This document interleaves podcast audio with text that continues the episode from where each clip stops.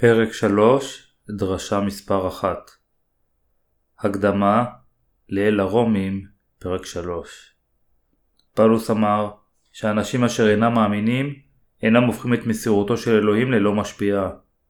בהמשך מפרק 2, פאולוס השליח מצביע בפרק זה שליהודים אין שום יתרון מעל הגויים.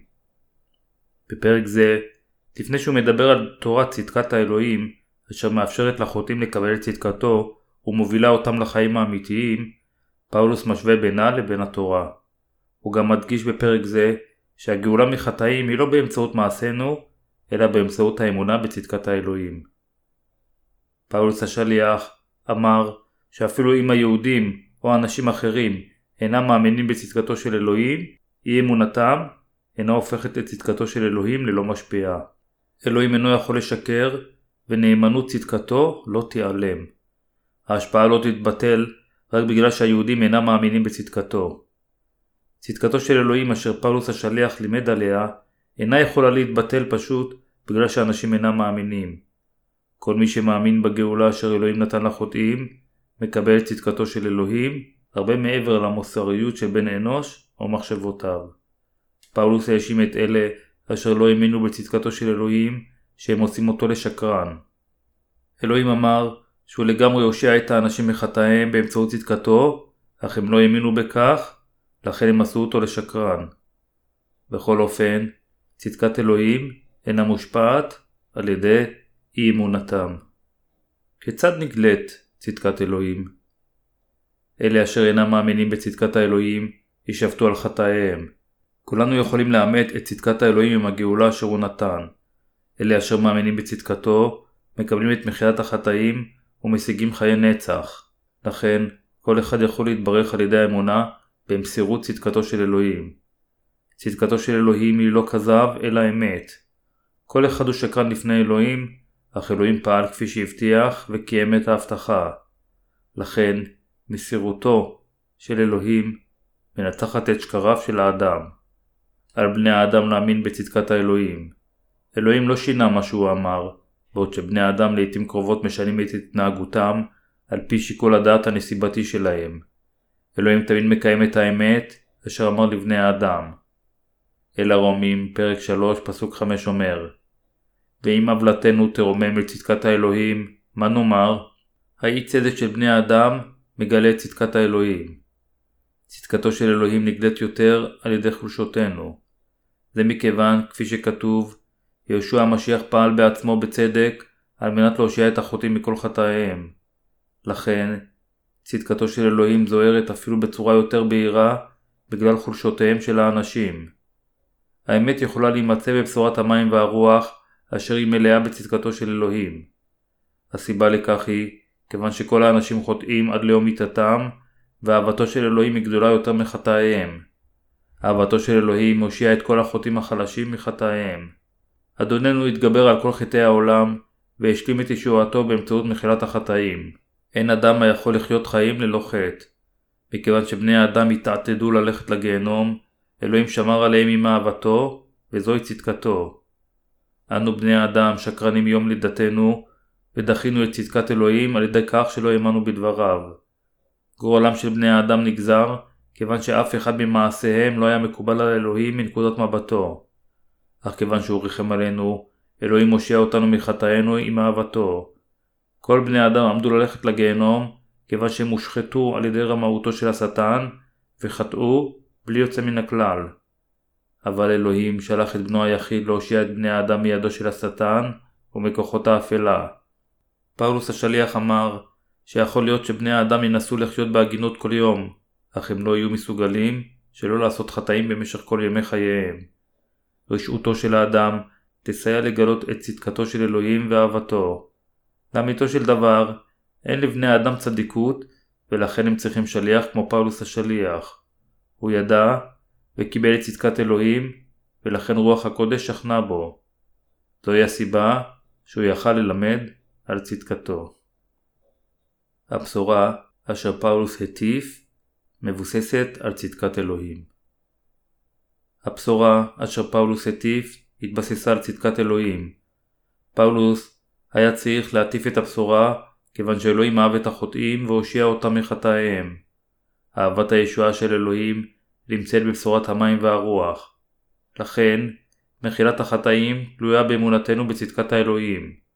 בכל אופן, הבעיה היא שאנשים חושבים בדרך כלל שעליהם לחיות באופן מוסרי כדי להיוושע לפני האלוהים.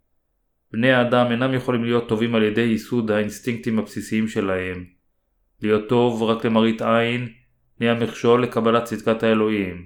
על האנשים לשבור את מחשבותיהם המקובעות של לחיות ביושר על מנת לקבל את בשורת המילה הרוחנית אשר אלוהים נתן. אין אף אחד על האדמה אשר יכול באמת להיות טוב. אם כן, כיצד החוטאים יכולים להיגאל מכל חטאיהם? הם חייבים להיפטר מהמחשבה שעליהם לחיות חיים טובים כדי להיגאל. הרבה אנשים מסרבים לוותר על מחשבותיהם ועל קנה המידה שלהם. לכן, הם אינם יכולים להיוושע לחלוטין מחטאיהם. צדקת אלוהים אשר נגלית בבשורת המילה הרוחנית, עושה אותנו מודעים לכך שאי צדקתנו משרתת את הפגנת אהבתו של אלוהים, ומראה עד כמה גדולה הייתה צדקתו. מסיבה זו, אלה אשר מאמינים בצדקתו של אלוהים, גאים בצדקתו ולא בצדקתם. הצדיק גאה רק בצדקת אלוהים, ומרים את צדקתו לגבהים כיוון שהיא באה לאלוהים. פאולוס השליח לימד את חוקי התורה ללגליסטים, אשר האמינו שהם ילכו לגן עדן אם הם יעשו מעשים טובים, אך אם הם לא יחיו חיים ישרים לאחר שהאמינו בישוע, הם לעולם לא יוכלו להגיע לצדקתו של אלוהים. התורה היא כמו מראה אשר מגלה את חטאי בני האדם. פאולוס לימד שאמונתם של האנשים היא מוטעית. זהו לימודו של פאולוס והדרכתו לצדקתו של אלוהים. פאולוס דיבר לאלה אשר הלכו אחרי מורה שקר, אשר אינם חושבים שהם יכולים להיות צדיקים וחפי חטא לאחר האמונה בישוע. הוא לימד את הלא מאמינים להאמין בצדקת אלוהים ולהשתחרר מהרשע. פאולוס אמר שאלה אשר אינם מאמינים בישועת מי ישוע ואדם הם תחת הדין, ומכיוון שהם אינם מאמינים באלוהים, יאה להם להישפט על ידי אלוהים. הוא אמר שהחוטאים צריכים לחזור לצדקתו של אלוהים ולקבל את צדקתו על מנת להיגאל מהדין הנורא. אם כן, האם אנו יכולים לחטוא יותר כיוון שאנו מאמינים בצדקת אלוהים? פסוק 7 אומר כי אם על ידי כסבי תרבה ותפרוץ אמת אלוהים לתהילתו, למה זה אני אשפט עוד כחוטא? אם כן, אם אנו נקראים חפי חטא, האם אנו יכולים לחטוא ללא הגבלה? פאולוס ציין נקודה זו. כיוון שאלוהים מושיע אתכם עם צדקתו, האם אם כן, מותר לכם לשקר יותר בחופשיות? אם אתם מאמינים בכך, עליכם לדעת שאינכם מכירים את צדקת האלוהים ושאתם מוציאים דיבה על צדקתו. אפילו היום, יש אנשים רבים אשר משמיצים את צדקת אלוהים בליבם. אין זה כל כך שונה מהעבר. פאולוס כתב את כתב הקודש הזה בערך לפני אלפיים שנה, ואפילו אז היו אנשים אשר היו קשורים לדרך מחשבתם העצמית. עדיין היום, רוב הנוצרים, אשר עדיין לא נולדו מחדש, מבינים שלא כהלכה שאם האדם נהפך לחף מחטא, הוא יעשה חטאים בכוונה. אלה אשר לא נולדו מחדש, משמיצים את הצדיקים, אשר נולדו מחדש מהמים והרוח, על פי מחשבות הבשר שלהם, ומוציאים לעז על הקדושים הנולדים מחדש. מקצת מהנוצרים משמיצים את הנולדים מחדש עם מחשבותיהם חסרות האמונה. אמונה אמיתית אינה יכולה להיות מובנת על ידי בשר אדם. חטא הוא משהו אשר אתם עושים כל חייכם, גם הצדיקים וגם הלא צדיקים, חוטאים באופן בלתי נמנע. בכל אופן, אלה אשר דוחים את צדקתו של אלוהים, הם עם חטאים, בעוד אלה אשר מאמינים בה, הם ללא חטאים. פאולוס אמר ללא מאמינים, כי מהו אם מקצתם לא האמינו, היבטל חסרון אמונתם את אמונת אלוהים? חלילה. אל הרומים, פרק 3, פסוקים 3-4. רק בגלל שבני האדם אינם מאמינים בצדקת אלוהים, אי אמונתם אינה יכולה לבטל את צדקתו. אם האדם מאמין בצדקת אלוהים, הוא ייגאל. בכל אופן, אם האדם אינו מאמין, הוא אינו יכול לקבל את צדקתו. זהו. צדקת אלוהים תעמוד אתרנה לנצח. אלה אשר הולכים לגיהנום, לא מאמינים בטבילת יהושע ובדם, ולא יוכלו לעולם לנקות את חטאיהם. צדקת אלוהים, אשר מובילה את המאמינים להיוולד מחדש, לעולם לא תהפוך ללא משפיעה רק מכיוון שאנשים אינם מאמינים בה. השגת צדקתו של אלוהים אינה קשורה למאמצי האדם. להשגת צדקתו של אדוננו אין שום קשר עם מאמצינו האנושיים. זה פשוט קשור לאמונתנו באמת שצדקתו של אלוהים היא מחילת החטאים. אדם המאמין באמיתות של המים והרוח מקבל את צדקתו של אלוהים על ידי האמונה, אך אדם אשר אינו מאמין בצדקת אלוהים מקבל את הדין על פי האמת של דבר האלוהים. לכן, אלוהים שלח את ישוע לעולם הזה וגרם לו להיות אבן הנגף לאלה אשר ממרים את צדקת אלוהים. ישנם אנשים אשר מבקשים בהתנדבות את הגיהנום כיוון שהם לא רוצים להאמין בצדקת אלוהים. אף על פי שיהושע, אבן הנגב וצור מכשול, נתן להם את צדקת אלוהים על ידי שהפך למושיעם. אפילו לאדם הרשע ביותר ניתנה הדרך להיות צדיק ולהשיג חיי נצח. אפילו אדם אשר עושה הרבה מעשים טובים, אינו יכול להיגאל מחורבן אם הוא לא יאמין בצדקת אלוהים, אשר תגרום לו לקבל את מחילת החטאים ולהיוולד מחדש. מכיוון ששכר החטא הוא המוות, כל מי שעם חטא ילך למשפט. ישוע נהיה לאבן הנגב ולצור מכשול, לאלה אשר מנסים להקים את צדקתם העצמית ולהיכנס לגן עדן, מבלי להאמין בצדקת אלוהים. לכן, הסיבה שאנשים מושמדים, למרות שהם איכשהו מאמינים בישוע, היא כיוון שהם לא מאמינים בצדקתו. חלק מהאנשים אומרים שהם חוטאים אשר נגאלו מחטאיהם, אך אין דבר כזה חוטאים גאולים. כיצד האדם יכול להיות חוטא שוב לאחר שהוא נגאל מחטאים? האדם הוא חף מחטא אם הוא נגאל מחטאים, והאדם הוא עם חטאים אם הוא לא השיג עדיין את מחילת החטאים. לא יהיה אפילו אדם אחד עם חטאים במלכות האלוהים. אלוהים אמר, על כן לא יקומו רשעים במשפט, וחטאים בעדת צדיקים. תהילים, פרק 1, פסוק 5. אנשים שואלים את עצמם את השאלה הגדולה של כיצד הם יכולים להיות צדיקים כשהם עושים חטאים כל יום. בכל אופן, אין להם שום צורך לדאוג לכך. להפוך לצדיקים על ידי האמונה בצדקת אלוהים היא אפשרית רק מכיוון שישוע כבר לקח את כל חטאי העולם ביחד עם חטאי העתיד שלהם על עצמו על ידי שהוטבל בנהר הירדן, מת על הצלב ועל ידי זה קיים את כל הצדקה של אלוהים. חוטאים יכולים להיות צדיקים רק על ידי האמונה בצדקת אלוהים. האם אתם עדיין חייבים אפילו אם כל חובותיכם שולמו? אדוננו סילק את כל חטאינו עם צדקתו. ישוע הושיע את אלה אשר יש להם אמונה שלמה בבשורת המים והרוח, ולכן לא תהיה להם שום הרשעה, ולא משנה עד כמה חלשים הם יכולים להיות. אנו כולנו יכולים להיות צדיקים על ידי האמונה בצדקת אלוהים. מחשבות האדם מובילות אותנו למוות. מחשבות האדם מובילות אותנו למוות והן נובעות ממוחנו הגשמי. מחשבות רוחניות נובעות מאמונה בצדקתו של אלוהים. לשטן יש אפשרות לשלוט על מחשבות האדם. לבני האדם אין שום ברירה אלא לחטוא עם בשרם. בכל אופן, האדם אשר יש בו אמונה בצדקת אלוהים, הפך לצדיק על ידי האמונה בטבילה ובדם של ישוע. האדם אינו יכול להיות צדיק על ידי ההימנעות מעשיית חטא. האדם אינו יכול להיות חף מחטא לחלוטין על ידי הדרך שהוא משנה צורה פיזית כדי להגיע למצב קדוש. זה טיפשי מצד נוצרי לחשוב שהוא יכול להיכנס לגן עדן על ידי שהוא יהפוך לאיש קדוש אשר לעולם לא יעשה חטאים לפני אלוהים. אנו יכולים להיגאל מחטאינו אחת ולתמיד על ידי האמונה בצדקת אלוהים. יותר מכך, כל חוטא יכול להיגאל לגמרי מחטאיו אם הוא יאמין בחסד של בשורת המים והרוח אשר מובילה את המאמינים להיוולד מחדש. יכול להיות שמנקודת מבטו של האדם זה ייראה בלתי אפשרי להיות חף מחטא. בכל אופן, זה יהיה אפשרי על ידי האמונה בדבר האלוהים. אדם אינו יכול לחיות מבלי לחטוא באמצעות גופו, אך ליבו של האדם נהפך לחף מחטא, אם האדם באמת מאמין בצדקתו של אלוהים. גוף האדם צריך להשביע את תשוקותיו, וזה בלתי אפשרי לגוף לעצור מלאכתו, מכיוון שבאופן קבוע הוא משתוקק להנאה. אלוהים אומר את האמת. האדם יכול להיות צדיק רק על ידי האמונה בבשורת המים והרוח, אשר אדוננו נתן. איננו יכולים להיכנס למלכות השמיים על ידי שנעשה מעשים טובים מבשרנו. אנו נוכל להיכנס לגן עדן רק על ידי האמונה בצדקתו של אלוהים.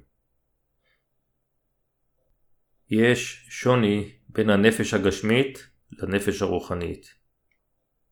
נשמות גשמיות אינן יכולות להבין את האמת, שהן יכולות להיות ללא חטא, ושהן יכולות להפוך לצדיקים, לנוצרים הנולדים מחדש. מכיוון שהם חושבים שאפילו אם האדם חוזר בתשובה על מעשה העוולה שלו, הוא יחטא שוב ביום שלמחרת. בכל אופן, אף על פי שזה בלתי אפשרי לאדם להיות צדיק באמצעות מעשה האדם, זה אפשרי באופן מושלם בעזרת צדקת האלוהים. זה מכיוון שהאדם יכול לקבל את צדקתו על ידי האמונה בתפילת ישוע ודמו. צדקת אלוהים מסוגלת למחוק את חטאיהם של כל האנשים. היא מאפשרת לנו להיות צדיקים ולקרוא לאלוהים אבינו. לכן, עליכם לדעת שאמונה אמיתית מתחילה באמונה בצדקת האלוהים. אמונה אמיתית אינה מתחילה עם נפש גשמית, אלא עם אמונה בדבר האלוהים. אנשים רבים אשר לא נולדו מחדש אינם מסוגלים להימלט ממחשבותיהם, כיוון שהם תמיד מסתכלים לתוכם. אנשים אלה לעולם אינם יכולים להגיד שהם הפכו לצדיקים, כיוון שהם תמיד חושבים עם הנפש הגשמית, אף על פי שהם אומרים שהם מאמינים בישוע. האדם יכול להגיד שהוא חף מחטא לפני ישוע, רק כאשר הוא מאמין בדברי המילה הרוחנית, אשר מכילה את צדקת האלוהים. לכן, אם האדם רוצה לקבל את צדקתו של אלוהים, עליו להאזין לדברי האמת מהנולדים מחדש האמיתיים, ולהאמין להם בליבו. רוח הקודש שוכן בכל קדוש אשר מאמין בצדקת אלוהים. אני מקווה שאתם, אחי, תזכרו את האמת הזו בקרבכם.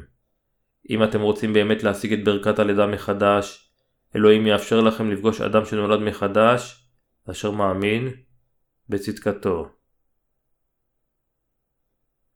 אתה אומר שאין צדיקים? פסוק 9 ו-10 אומרים ועתה, מהו?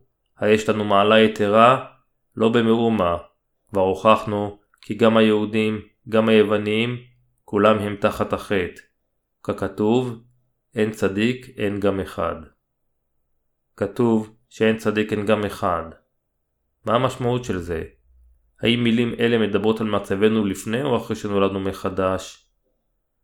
אנו היינו כולנו חוטאים לפני שנולדנו מחדש. המילים אין צדיק מתייחסות למצב לפני שישוע מילא את תפקידו של סילוק כל חטאי העולם. האדם אינו יכול להיות צדיק מבלי שהוא מאמין בישוע. לכן המילים התקדשות מוגדלת צצה באמצעות אנשים אשר עובדים אלילים או באמצעות דת כופרת. אין צדיק אין גם אחד. האם אתם חושבים שחוטא יכול להיות צדיק על ידי הכשרה וטיפוח עצמיים? האדם אינו יכול להיות צדיק בכוחות עצמו. אין צדיק אין גם אחד. אף אחד לא יהיה צדיק או שיהפוך לצדיק באמצעות חיים הגונים. אין אפילו אדם אחד אשר הפך לחף מחטא באמצעות מאמציו העצמיים. זה רק אפשרי באמצעות האמונה במילה הרוחנית אשר מכילה את צדקת האלוהים. פסוק 11 גם אומר אין משכיל, אין דורש את אלוהים. אין אף אחד אשר מבין את רשעותו שלו.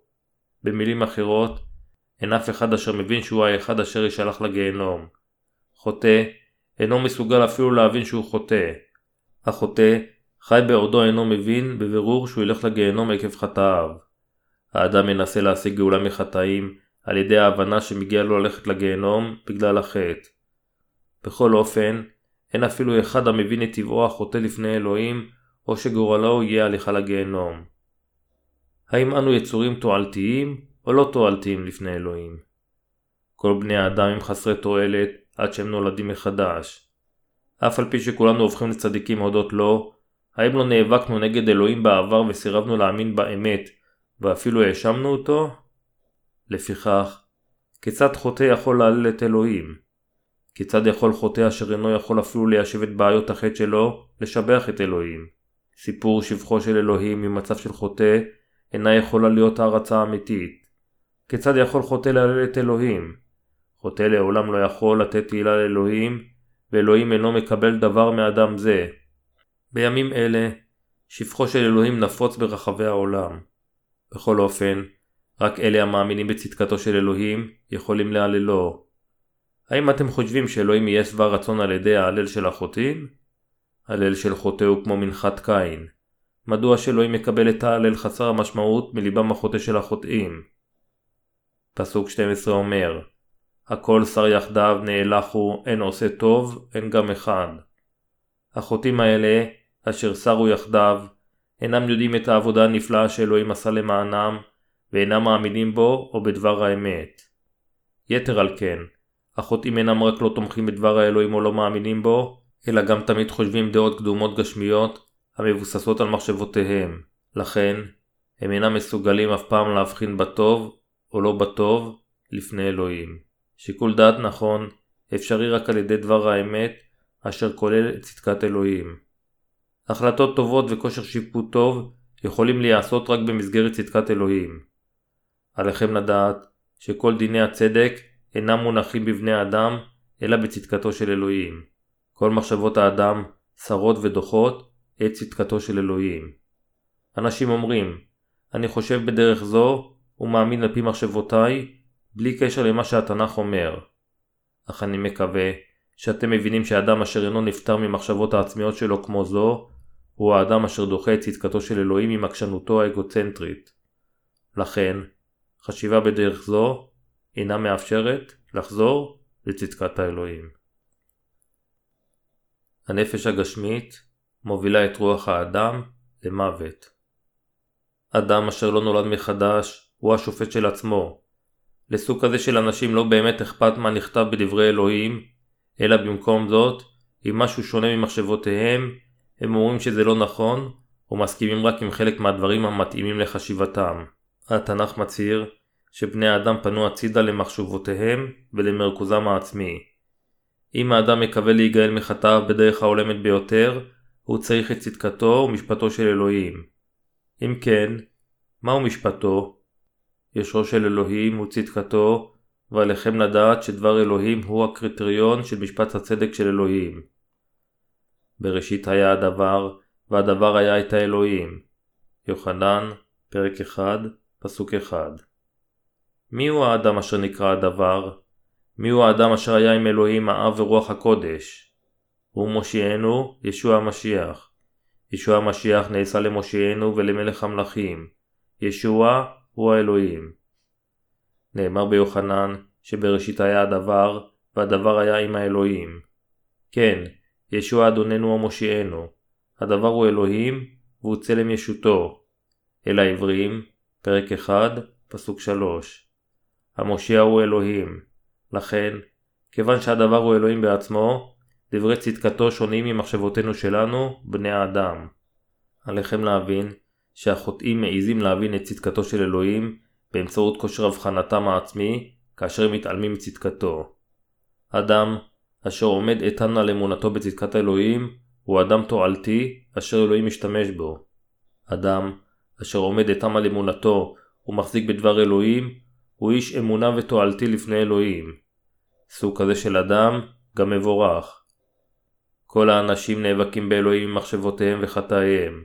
עליכם לדעת שהעמדת פנים של אדם שהוא קדוש וטוב, או העמדת פנים שהוא עדיף וחומל על אחרים, כל אלה הם מעשים צבועים אשר באים ממחשבות אנושיות המרמות את אלוהים. העמדת פנים של עשיית טוב היא נגד אלוהים. אף אחד הוא לא טוב מלבדו.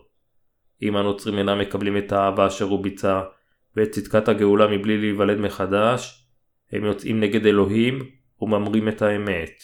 האם אתם חושבים שרק אלה אשר עשו חטאים גדולים בעולם הזה עומדים לקבל את הרשעתו של אלוהים? כל אלה אשר לא האמינו בצדקתו של אלוהים, לא ייפטרו מזעמו הגדול של אלוהים. אדם אשר אינו מאמין בישוע באמת, מלא בקונספציה שעליו לחיות חיים טובים. מי לימד רעיונות כאלה? זה היה השטן אשר לימד. בכל אופן, בני האדם אינם מסוגלים לחיות חיים טובים מאז לידתם. לכן דבר אלוהים אומר לנו שאנו חייבים לקבל את מחילת החטאים. האם המשמעות של זה שאנו צריכים לעשות רע בכוונה כך שחסדו יתמלא? בוודאי שלא. מכיוון שבני האדם נדבקו בחטאים מאז יום לידתם, הם מיועדים ללכת לגיהנום עקב כך.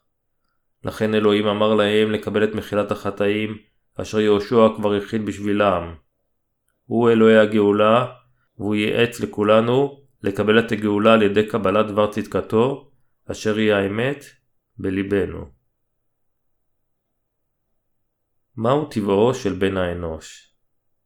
פסוק 13-18 אומר קבר פתוח גרונם, לשונם יחליקום חמת אחשוב תחת שפתמו. אשר אלה פיהם מלא ומרורות, רגליהם ימהרו לשפוך דם, שוד ושבר במסילותם, ודרך שלום לא ידעו. אין פחד אלוהים לנגד עיניהם. לשונם יחליקום, עד כמה אנשים אלה מרמים היטב. ביוחנן כתוב, מדי דברו כזב, מה שלא ידבר.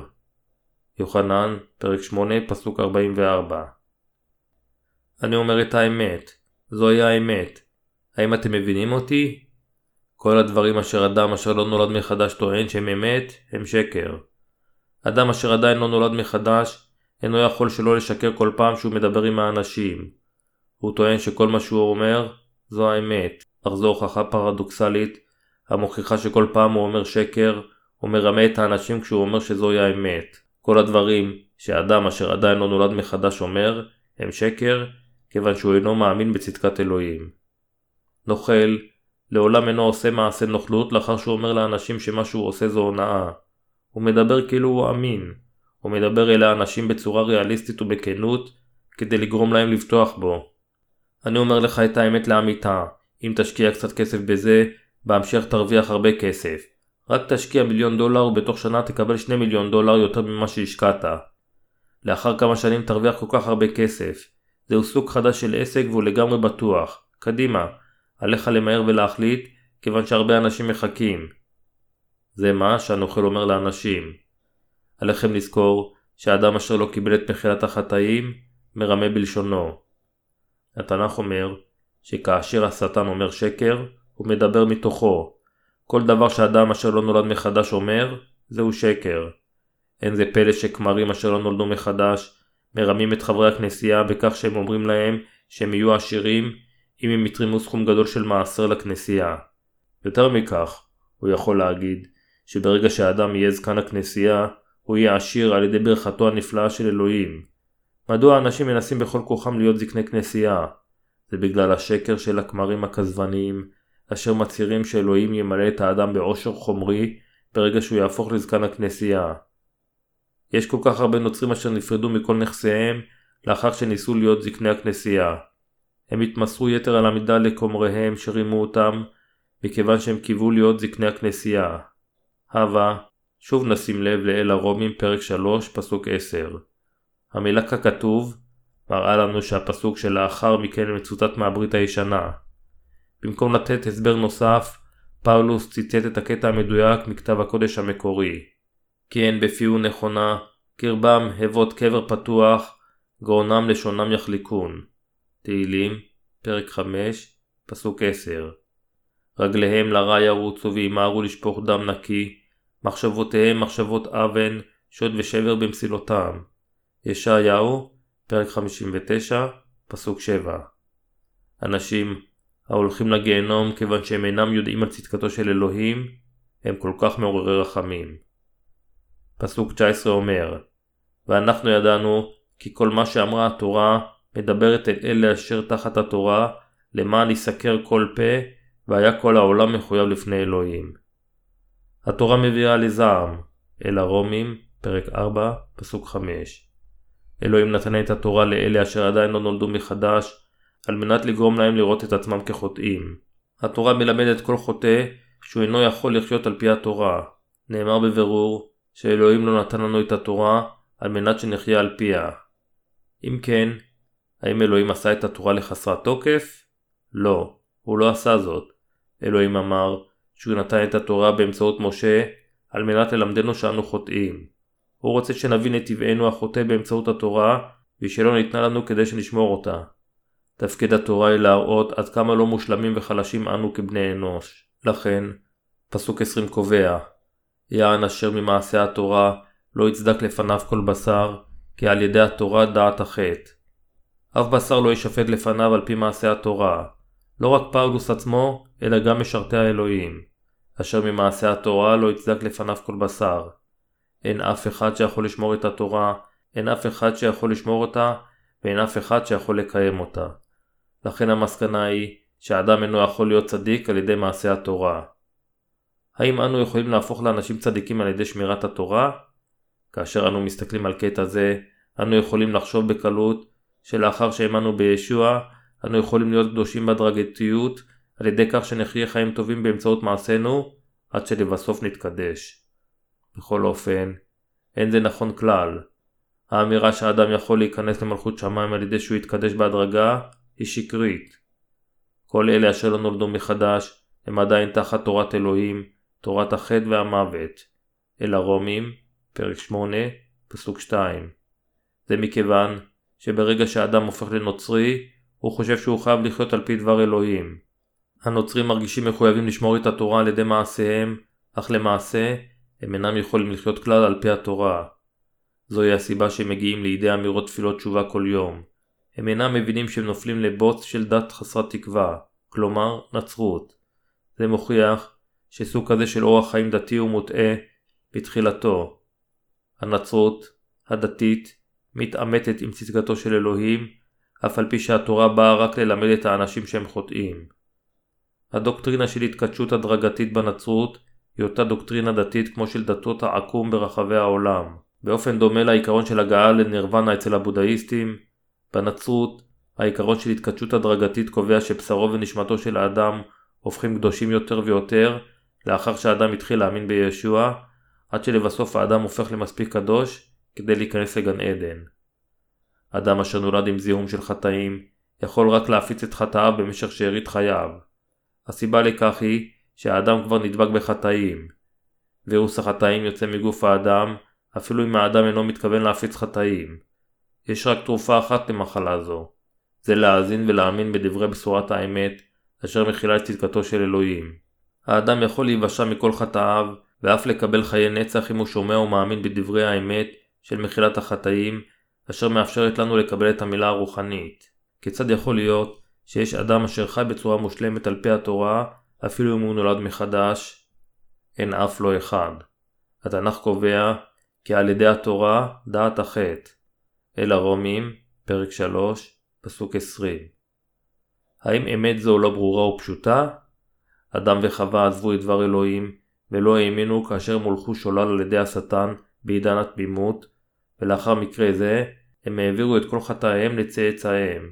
בכל אופן, אף על פי שכל בני האדם ירשו חטאים מאבותיהם הקדמוניים, הם אפילו לא ידעו שהם באמת נולדים כחוטאים. מאז תקופת אברהם, אלוהים נתן לבני האדם ידע קונקרטי על צדקתו, כדי לאפשר לכל האנשים לקבל את מחילת החטאים על ידי האמונה בדבר האלוהים. פאולוס מדבר על צדקת אלוהים בנפרד מהתורה. פסוקים 21-22 אומרים ועתה, בבלי תורה צדקת אלוהים, לאור יצאה, אשר העידו עליה התורה והנביאים. והיא צדקת אלוהים באמונות ישוע המשיח, אל כל ועל כל אשר האמינו בו, כי אין הבדל. נאמר, שצדקת אלוהים נגלית, אשר העידו עליה התורה והנביאים. התורה והנביאים מרמז על הברית החדשה. עתה, פאולוס מדבר על בשורת צדקת אלוהים, אשר התגלתה דרך שיטת ההקרבה במשכן. כתבי הקודש מראים לנו בבירור את צדקת אלוהים, אשר האדם יכול לקבל מחילת חטאים באמצעות קורבן החטא, ואמונתו של פאולוס הייתה גם מבוססת על האמונה בצדקת אלוהים, אשר מופיעה בכתבי הקודש.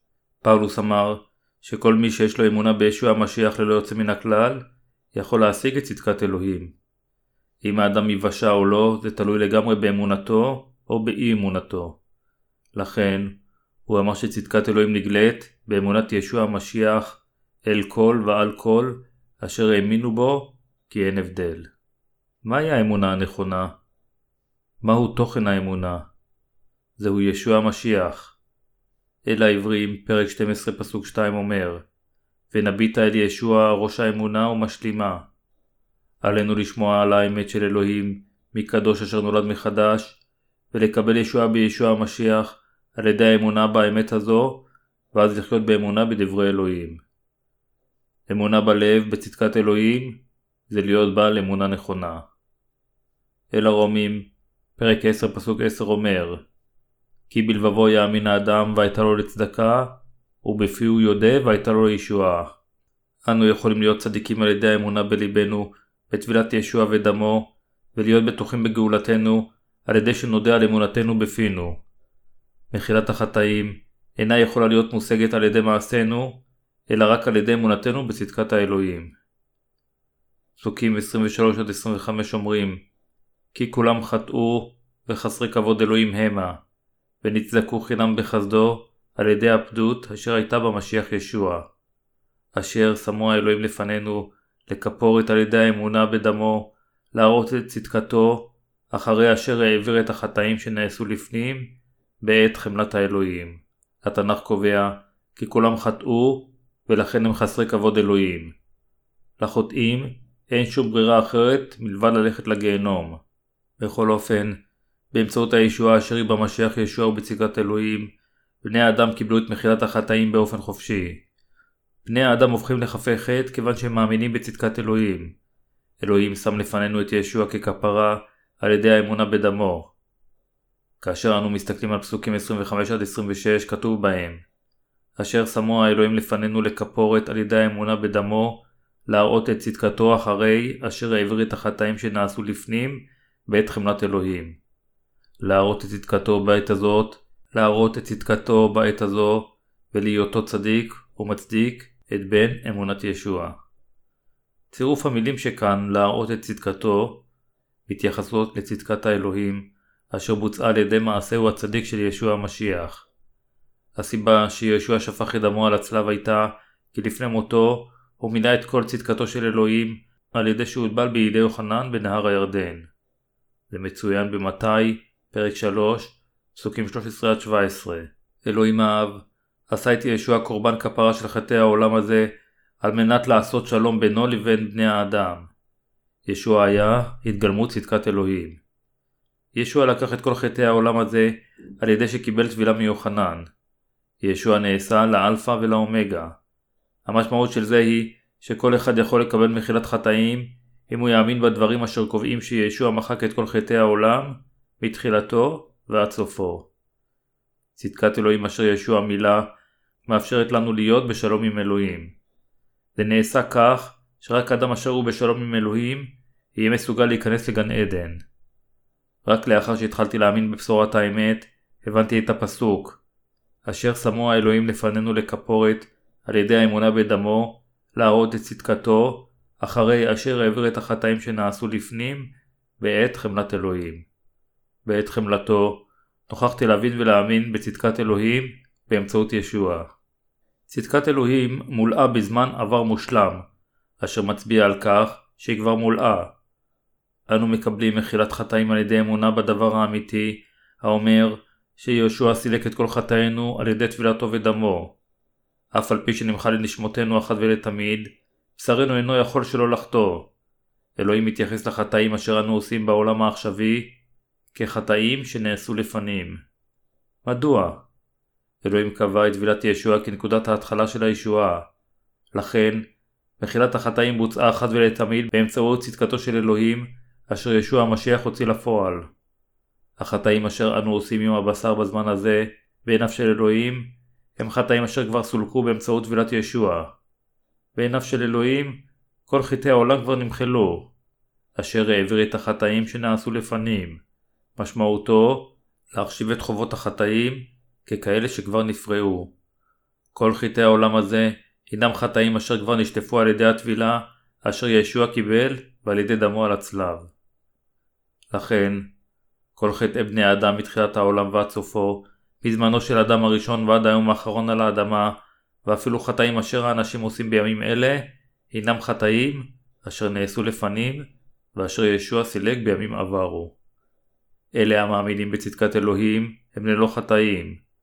האמת הזו היא שחטאים אשר נעשו לפנים כבר הועברו. אפילו החטאים אשר אנו עושים ברגע זה הם גם חלק מהחטאים אשר נעשו לפנים ואשר נמחלו מנקודת מבטו של אלוהים.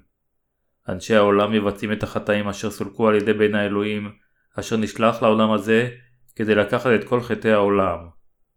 החטאים אשר אנו עושים עתה הם חטאים שאדוננו כבר סילק. האם אתם מבינים את המשמעות של זה? ישוע אמר שהוא כבר מחק את חטאי העולם הזה על ידי צדקתו של אלוהים. מי אשר אינו מבין באמת את המשמעות של קטע זה, יכול להבין את זה בצורה לא נכונה. מנקודת מבטו של ישוע, החטאים שאנו בני האנוש עושים, הם חטאים שכבר נשפטו, כיוון שהוא בעצמו הוטבל בנהר הירדן ונצלב על הצלב. הסיבה שאלוהים אומר לנו לא לדאוג בגלל החטאים, היא כיוון שישוע בא לעולם הזה וגרם לכל האנשים להתקדש אחת ולתמיד. האמת הזו, אשר פאולוס מדבר עליה בקטע זה, היא מאוד חשובה לאדם אשר נגאל על ידי האמונה בצדקת אלוהים. בכל אופן, אנשים אשר לא נולדו מחדש או מתעלמים מצדקתו של אלוהים, ילכו לגיהנום. אחים, עליכם להאזין ולהבין את דבר האלוהים במלואו. רק אז יהיה טוב לקיים את אמונתכם ולהשמיע את הבשורה לאדם אחר. האם אתם יודעים שאלוהים מוכיח את העולם על דבר החטא, הצדק והמשפט על מנת לציין לבסוף את צדקתו? יוחנן, פרק 16, פסוק 8 אלוהים שלח את ישוע ככפרה על ידי דמו באמצעות אמונה כדי להראות את צדקתו, כיוון שבחמלתו אלוהים העביר את החטאים אשר נעשו לפנים.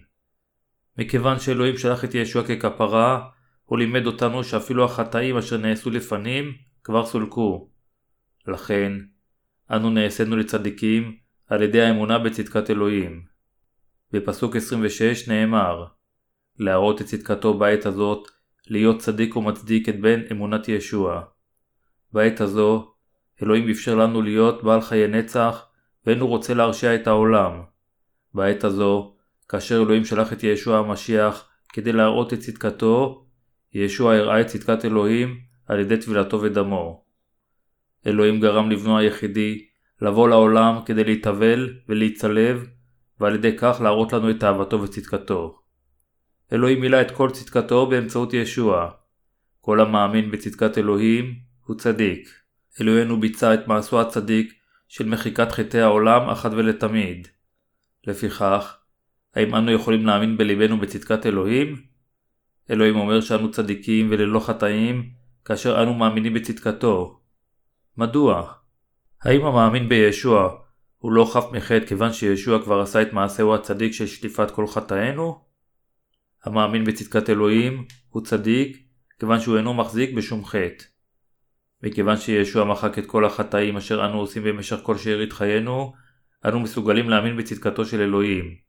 אחרת, מעולם לא היינו מסוגלים לקבל את צדקת האלוהים. רק בצדקתו של אלוהים יש להתהלל. פסוקים 27-31 אומרים ועתה איה ההתהוללות הלא נשבתה ועל ידי תורת מה? על ידי תורת המעשים? לא, כי על ידי תורת האמונה. לכן נחשוב כי באמונה יצדק האדם בבלי מעשה תורה. או האלוהים, רק אלוהי היהודים? הלא גם אלוהי הגויים, אכן גם אלוהי הגויים הוא. כי אחד האלוהים המצדיק את המולים מתוך האמונה ואת הערלים על ידי האמונה. ועתה, המבטלים אנחנו את התורה על ידי האמונה? חלילה, אך מקיימים אנחנו את התורה. המשמעות של לקיים את התורה היא שאנו איננו יכולים להיגאל מחטאים על ידי מעשינו. אנו יצורים חלשים ולא מושלמים, אך צדקת אלוהים עשתה אותנו מושלמים על ידי דברו. האמונה בדבר צדקת אלוהים הושיעה אותנו. אפילו לאחר שאנו נגאלים מחטאים, ישוע ממשיך לדבר אלינו ולהגיד, אתם אינכם מושלמים, אך עשיתי אתכם. לכן עליכם להתקרב לאלוהים עם צדקתו. בפסוק 27 כתוב, ועתה, איה ההתהוללות, הלא נשבתה ועל ידי תורת מה? על ידי תורת המעשים? לא, כי על ידי תורת האמונה. על האדם לדעת את תורת צדקת אלוהים שאלוהים ייסד, ולהאמין בתורה זו של צדקתו. ועל ידי תורת מה? על ידי תורת המעשים? לא, כי על ידי תורת האמונה. עליכם לדעת שאנו נגאלים מחטאינו רק כאשר אנו מאמינים בצדקת אלוהינו ואיננו יכולים להיגאל על ידי מעשינו. אל הרומים, פרק 3, מדבר על קטע זה באמצעות פאולוס השליח. היבטל חסרון אמונתכם את אמונת אלוהים? חלילה. המאמין בצדקת אלוהים יעמוד איתן, אך אדם אשר לא מאמין בצדקת אלוהים, ייפול. אל הרומים, פרק 3, מראה צדקת אלוהים בבירור. עליכם לזכור שאלוהים ייסד את תורת צדקתו, כדי לגרום לאלה אשר מאמינים במחשבותיהם העצמיות, ליפול. אלוהים מושיע אותנו לגמרי מכל החטאים. לכן, אנו יכולים להיוושע מכל החטאים על ידי אמונה בדבר אלוהים, המראה צדקתו. על ידי האמונה בצדקתו, יש לנו שלום עמו, ואנו יורשים את מלכות האלוהים. לאלה אשר אינם מאמינים בצדקת אלוהים, לא יכולה להיות שלווה בליבם. השאלה אם האדם מבורך או מקולל, תלויה באם הוא מאמין בצדקת אלוהים או לא. אם האדם לא ייקח את דבר צדקת האלוהים, הוא יישפט על פי הרשעתו הצודקת של דבר האלוהים. הישועה נובעת מאהבתו של אלוהים, ולכן אנו מקבלים ישועה מחטאינו על ידי האמונה בצדקתו. אנו מהללים את אדוננו, אשר נתן לנו אמונה זו בצדקת אלוהים. הבה נודה על העובדה שיש לנו אותה אמונה אשר הייתה לפאולוס. אנו מהללים את ישוע.